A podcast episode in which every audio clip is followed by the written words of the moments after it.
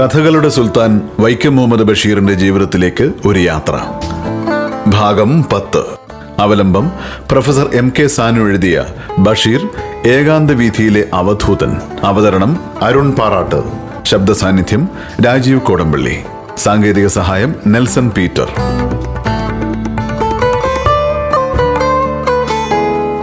ബഷീർ രചന ആരംഭിച്ച കാലങ്ങളിൽ ചെറുകഥയ്ക്കായിരുന്നു ഏറ്റവും പ്രചാരം. ഇടത്തരം ഭവനങ്ങളിൽ ചെറുകഥ വായിക്കാത്തവർ കുറവായിരുന്നു. വായിച്ച കഥകളെപ്പറ്റി സംസാരിക്കാൻ അവർ കൗതുകം കാണിച്ചു പോന്നു. ഈ ആഴ്ചയിലെ മലയാള രാജ്യത്തിൽ വന്ന ഉദയം എന്ന കഥ വായിച്ചോ, അതിലെ അമ്മിണിക്കുട്ടി എനിക്ക് എത്ര ഇഷ്ടം, ഇതുപോലെയൊക്കെ അവർ അഭിപ്രായം പറഞ്ഞിരുന്നു. കഥാകൃത്തിനെ പറ്റി നല്ല വാക്കുകൾ പറയാൻ അവർക്ക് യാതൊരു മടിയുമുണ്ടായിരുന്നില്ല.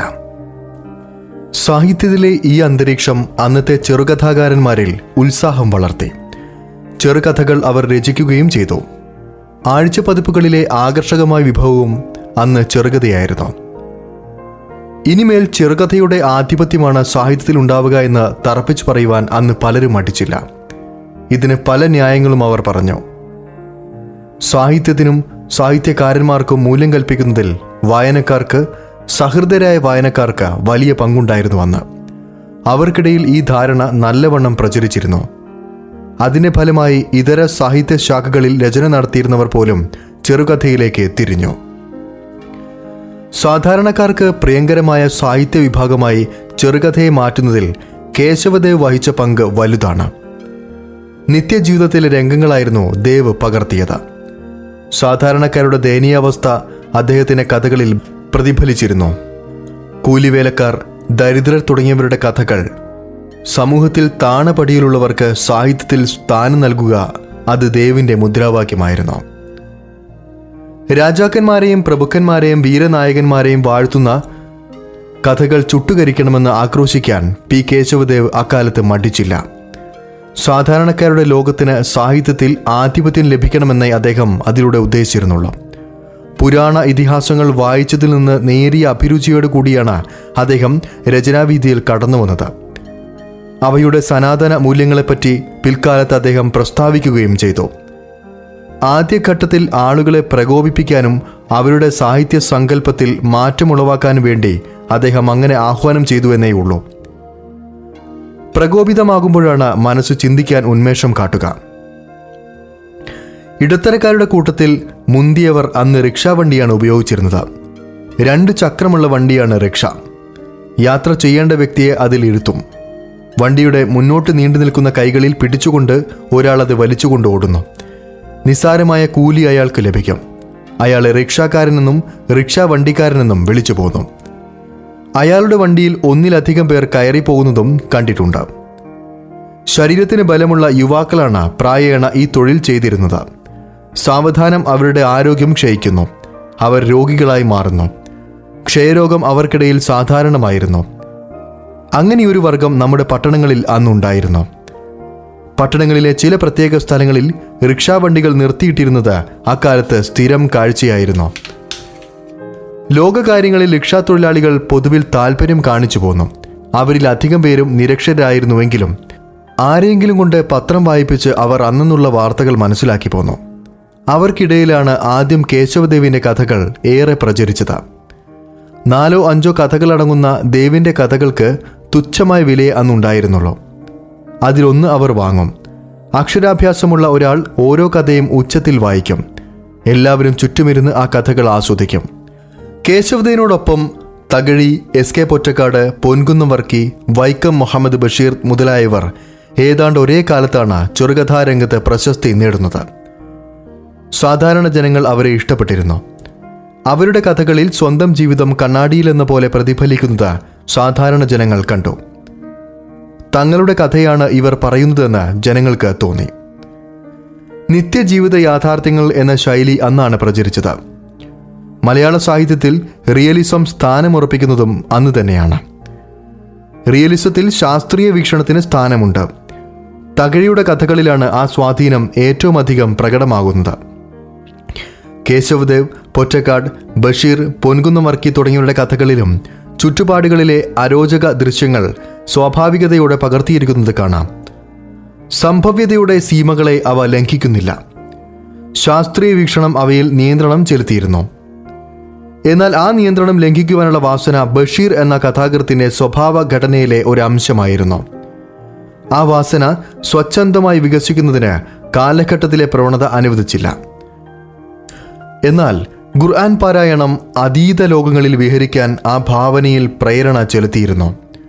അലഞ്ഞു തിരിഞ്ഞ് ഇന്ത്യയിലെങ്ങും യാത്ര ചെയ്യുന്നതിനിടയിൽ ദിവാസ്വപ്നങ്ങളിലൂടെ ഒരു അതീത ലോകവുമായി ബഷീർ സമ്പർക്കം പുലർത്തുകയും ചെയ്തു. അന്ന് വായിച്ച കഥകളേറെയും മറ്റൊരു ലോകസഞ്ചാരമായിട്ടാണ് അനുഭവപ്പെട്ടത്.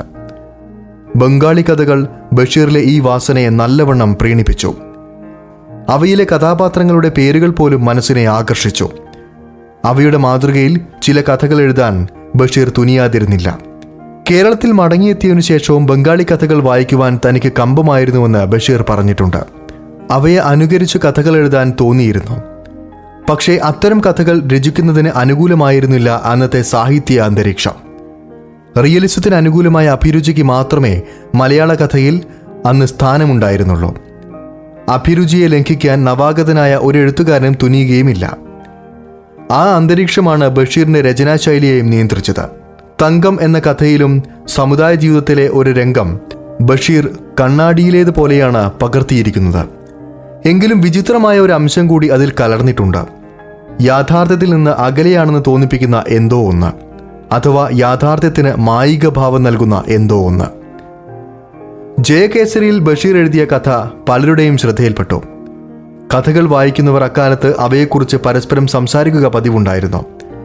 സംഘടനയുടെ മധ്യസ്ഥത കൂടാതെ സാഹിത്യം ആസ്വദിക്കുന്ന ഒരു സഹൃദയ സദസ്സ് ഇവിടെ നിലനിന്നിരുന്നുവെന്ന് പറയുകയാണ് ശരി. ആ സദസ്സ് ബഷീറിനെ വായനാസമ്പന്നനായ കഥാകൃത്തായി ആദ്യം തന്നെ തിരിച്ചറിഞ്ഞു. അദൃശ്യമായ ആ ഉത്തേജനം ബഷീറിന് ഉന്മേഷം നൽകി. കഥകൾ തുടർന്നെഴുതാനുള്ള ഉത്സാഹമായി ആ ഉന്മേഷം വികസിച്ചു. പക്ഷേ അന്നും പുതിയ എഴുത്തുകാർക്ക് പ്രതിബന്ധങ്ങൾ പലതുണ്ടായിരുന്നു. സാഹിതീയ മൂല്യത്തിൻ്റെ അടിസ്ഥാനത്തിൽ കൃതികളുടെ നന്മ തിന്മകൾ തിരിച്ചറിയുന്നവരായി വളരെ ചുരുക്കം പേർ മാത്രമേ ആനുകാലിക പ്രസിദ്ധീകരണങ്ങളുടെ ചുമതലക്കാരായി ഉണ്ടായിരുന്നുള്ളൂ. പ്രസിദ്ധീകരണങ്ങൾ അധികവും പ്രതിഫലം നൽകിയിരുന്നുമില്ല. അല്പസ്വല്പം പ്രതിഫലമെങ്കിലും കിട്ടിയില്ലെങ്കിൽ എഴുത്തുകാരന് പ്രാണം നിലനിർത്താൻ പറ്റുമോ? ഇതിനൊരു പരിഹാരമേ ഉള്ളൂ. നിത്യജീവിതത്തിനു വേണ്ടി മറ്റെന്തെങ്കിലും ജോലി ചെയ്യുക. ജോലി എന്ത് ജോലിയാണ് ഇവിടെ കിട്ടുക? ആരാണ് ജോലി തരിക? ഇങ്ങനെ പല ചോദ്യങ്ങൾ മനസ്സിൽ ഉയരാതിരുന്നില്ല. ഉത്തരമില്ലാത്ത ചോദ്യങ്ങളാണവ. അപ്പോഴും സ്വപ്നങ്ങൾ കണ്ടുകൊണ്ടിരുന്നു. കഥകളെക്കുറിച്ചുള്ള സ്വപ്നങ്ങൾ. ആകാശത്തിൽ ശിഥില മേഘങ്ങൾ എന്ന പോലെ ഭാവനയിൽ പല കഥകളും അവ്യക്തമായി തങ്ങി നിൽക്കുന്നു. അവയ്ക്ക് വ്യക്തമായ രൂപം നൽകണം. എളുപ്പമുള്ള കാര്യമല്ല. എങ്കിലും അവയ്ക്ക് രൂപം നൽകിയേ തീരൂ എന്ന ഒരവസ്ഥ, അവയ്ക്ക് രൂപം നൽകാതെ നിവൃത്തിയില്ലെന്ന തോന്നൽ, അതിൻ്റെ പ്രേരണയിൽ പ്രാതികൂല്യങ്ങൾക്കിടയിലും എഴുത്ത് തുടർന്നു. ചിട്ടയായി എഴുതിക്കൊണ്ടിരുന്നു എന്ന് കരുതരുത്. അത് അസാധ്യമായ കാര്യമാണെനിക്ക്. എഴുതണമെന്ന് തോന്നുമ്പോൾ എഴുതും, അത്രയുള്ളൂ. അതും ഏകാന്തതയുണ്ടെങ്കിൽ മാത്രം.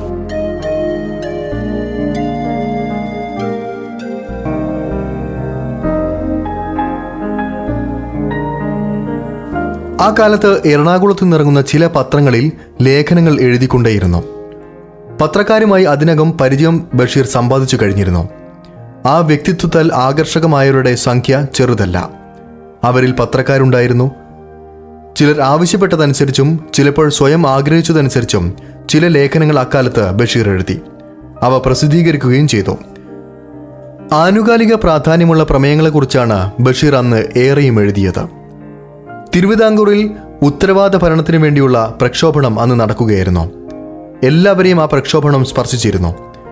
തിരുവിതാംകൂർ സ്റ്റേറ്റ് കോൺഗ്രസിനെ അനുകൂലിച്ചും സർ സി പി രാമസ്വാമിയെ വിമർശിച്ചും കളിയാക്കിയും ബഷീർ ലേഖനങ്ങൾ എഴുതി പ്രകാശിപ്പിച്ചു. ദീപം, പൗരനാഥം തുടങ്ങിയ പത്രങ്ങളിലായിരുന്നു അവ. തിരുവിതാംകൂറിലും അവ പ്രചരിച്ചിരുന്നു. അതിനാൽ തിരുവിതാംകൂറിൽ അവ നിരോധിക്കപ്പെട്ടു.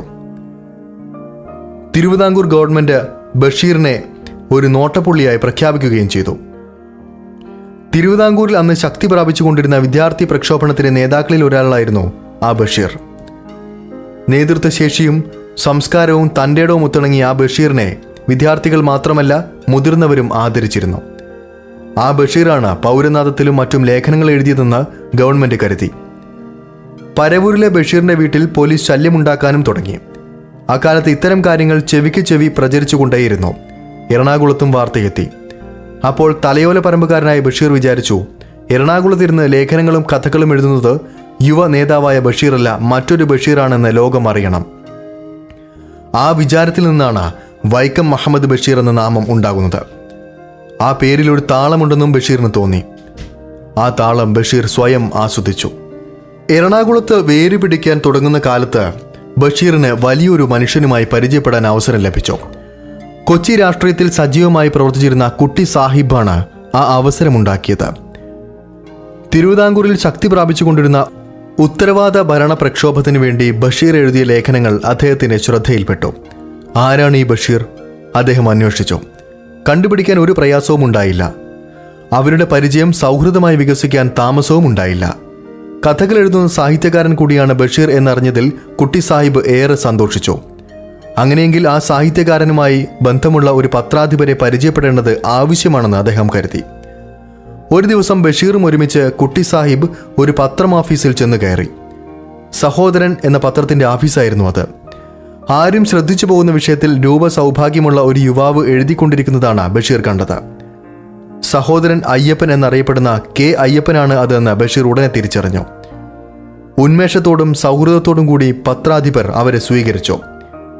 കുട്ടി സാഹിബുമായി അദ്ദേഹത്തിന് ഗാഠമായ ബന്ധമുണ്ടെന്ന് അവരുടെ പെരുമാറ്റത്തിൽ നിന്ന് വ്യക്തമായി. ബഷീറിനെ കുട്ടി സാഹിബ് പരിചയപ്പെടുത്തി. ഇത് ബഷീറാണ്, നല്ല സാഹിത്യകാരനാണ്. സഹോദരന് ബഷീർ അപരിചിതനായിരുന്നില്ല.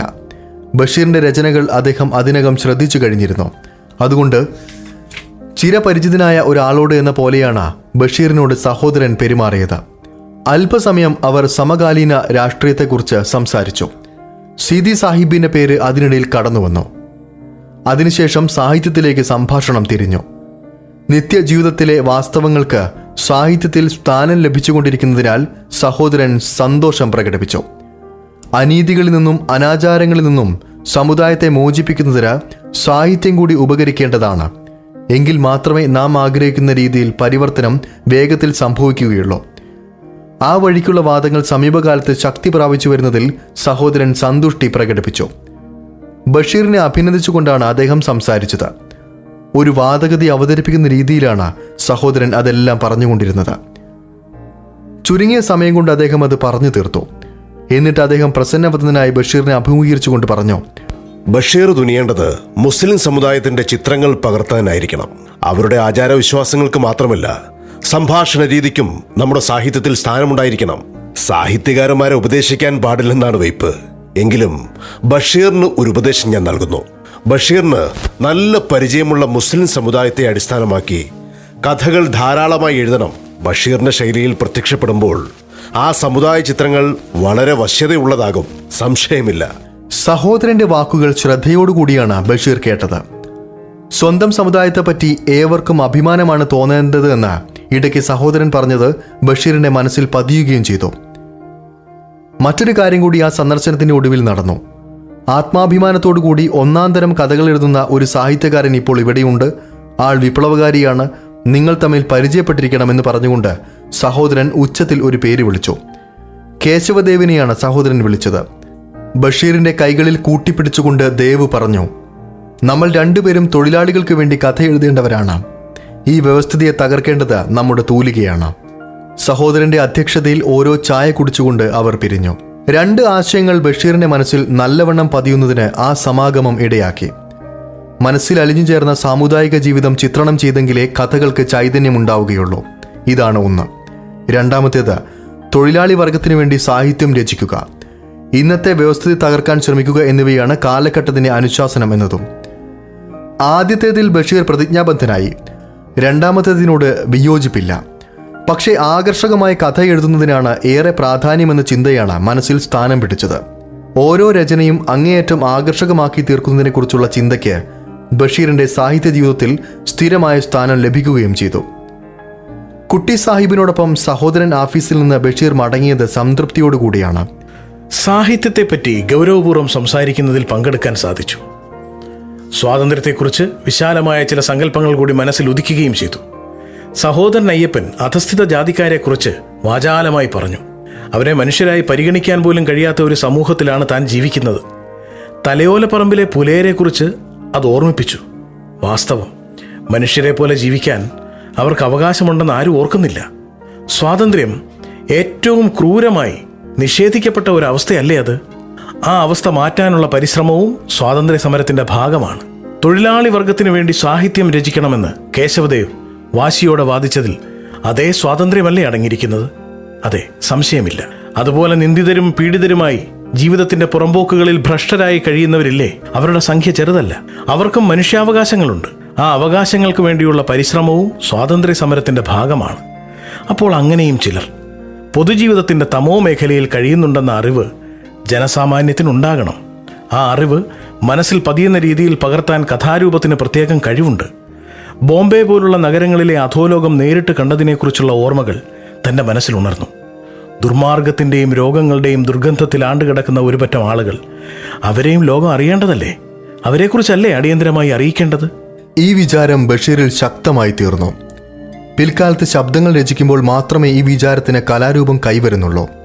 അതിലെ അമ്മയും മകനും എന്ന അധ്യായം പോലെ ഹൃദയത്തെ ദ്രവിപ്പിക്കുന്ന രംഗങ്ങൾ നമ്മുടെ കഥാസാഹിത്യത്തിൽ എത്രയോ ചുരുക്കമാണ്. ഈ രംഗങ്ങളെല്ലാം ഒരു വ്യവസ്ഥിതിയുടെ സൃഷ്ടിയാണ്. ആ വ്യവസ്ഥിതിയും അതിലെ മാന്യതയും തകർത്തെങ്കിലല്ലാതെ മനുഷ്യത്വം ഭൂമിയിൽ പുലരുകയില്ല. ഈ ബോധം വായനക്കാരുടെ മനസ്സിൽ അവശേഷിപ്പിക്കാൻ ശബ്ദങ്ങൾക്കുള്ള കഴിവ് ചെറുതല്ല. പിൽക്കാലത്ത്, അതായത് തൊള്ളായിരത്തി നാൽപ്പതുകളിൽ മാത്രമേ ഇത്രയേറെ തീവ്രതയാർന്ന കഥകൾ ബഷീർ രചിക്കുന്നുള്ളൂ. സഹോദരൻ അയ്യപ്പൻ, കേശവദേവ് എന്നിവരുമായി സൗഹൃദം സ്ഥാപിച്ചിട്ട് മടങ്ങി ലോഡ്ജിലെത്തിയത് സമ്പന്നമായ മനസ്സോടെയാണ്. പക്ഷേ അവിടെയും പ്രശ്നങ്ങൾ ബഷീറിനെ കാത്തിരിക്കുന്നുണ്ടായിരുന്നു. ഉടനെ തന്നെ തന്റെ മുറി ഒഴിഞ്ഞു കൊടുക്കണമെന്ന് ലോഡ്ജ് ഉടമ ആവശ്യപ്പെട്ടിരിക്കുന്നു. പുതിയൊരിടം കണ്ടുപിടിക്കണം, അങ്ങോട്ട് മാറണം. തലയോലപ്പറമ്പിൽ നിന്ന് കൂട്ടുകാർ വന്ന് മറ്റൊരു വിവരം അറിയിച്ചു. തിരുവിതാംകൂറിലെ പോലീസ് തന്റെ വീട്ടിൽ ശല്യം ചെയ്തുകൊണ്ടിരിക്കുന്നു. തിരുവിതാംകൂർ ഗവൺമെന്റിന് എതിരായി വിധ്വംസക സ്വഭാവമുള്ള ലേഖനങ്ങളും കഥകളും എഴുതിക്കൊണ്ടിരിക്കുന്ന ബഷീർ എവിടെ? അവനെ ഉടനെ ഞങ്ങളെ ഏൽപ്പിച്ചില്ലെങ്കിൽ. ഈ രീതിയിലുള്ള ഭീഷണിയാണ് ഉമ്മയും ബാപ്പയും സഹോദരങ്ങളും നേരിട്ടുകൊണ്ടിരിക്കുന്നത്. സർക്കാരിനെതിരെ കഥകളൊന്നും ബഷീർ എഴുതിയിരുന്നില്ല, ചില ലേഖനങ്ങൾ മാത്രം. പട്ടത്തിൻ്റെ പേക്കിനാവ് എന്ന പേരിൽ ഒരു നാടകം അന്ന് പ്രസിദ്ധീകരിച്ചതായി ബഷീർ പിൽക്കാലത്ത് പറഞ്ഞിട്ടുണ്ട്. അതൊന്നും പോലീസ് വായിച്ചിരുന്നില്ല. കേട്ടുകളി വെച്ചുകൊണ്ട് ബഷീർ എഴുതിയതെല്ലാം കഥകളാണെന്ന് അവർ കരുതിയെന്നു മാത്രം. അതിൻ്റെ പേരിൽ ബഷീറിന്റെ കുടുംബക്കാരെ അവർ നിരന്തരം ഭീഷണിപ്പെടുത്തിക്കൊണ്ടിരുന്നു. കഥകളുടെ സുൽത്താൻ വൈക്കം മുഹമ്മദ് ബഷീറിന്റെ ജീവിതത്തെക്കുറിച്ചുള്ള പ്രത്യേക പരിപാടിയാണ് ശ്രോതാക്കൾ കേട്ടത്. അവലംബം പ്രൊഫസർ എം കെ സാനു എഴുതിയ ബഷീർ ഏകാന്ത വീഥിയിലെ അവധൂതൻ. അവതരണം അരുൺ പാറാട്ട്. ശബ്ദ സാന്നിധ്യം രാജീവ് കോടമ്പള്ളി. സാങ്കേതിക സഹായം നെൽസൺ പീറ്റർ. അടുത്ത ഭാഗം അടുത്തയാഴ്ച ഇതേ സമയം.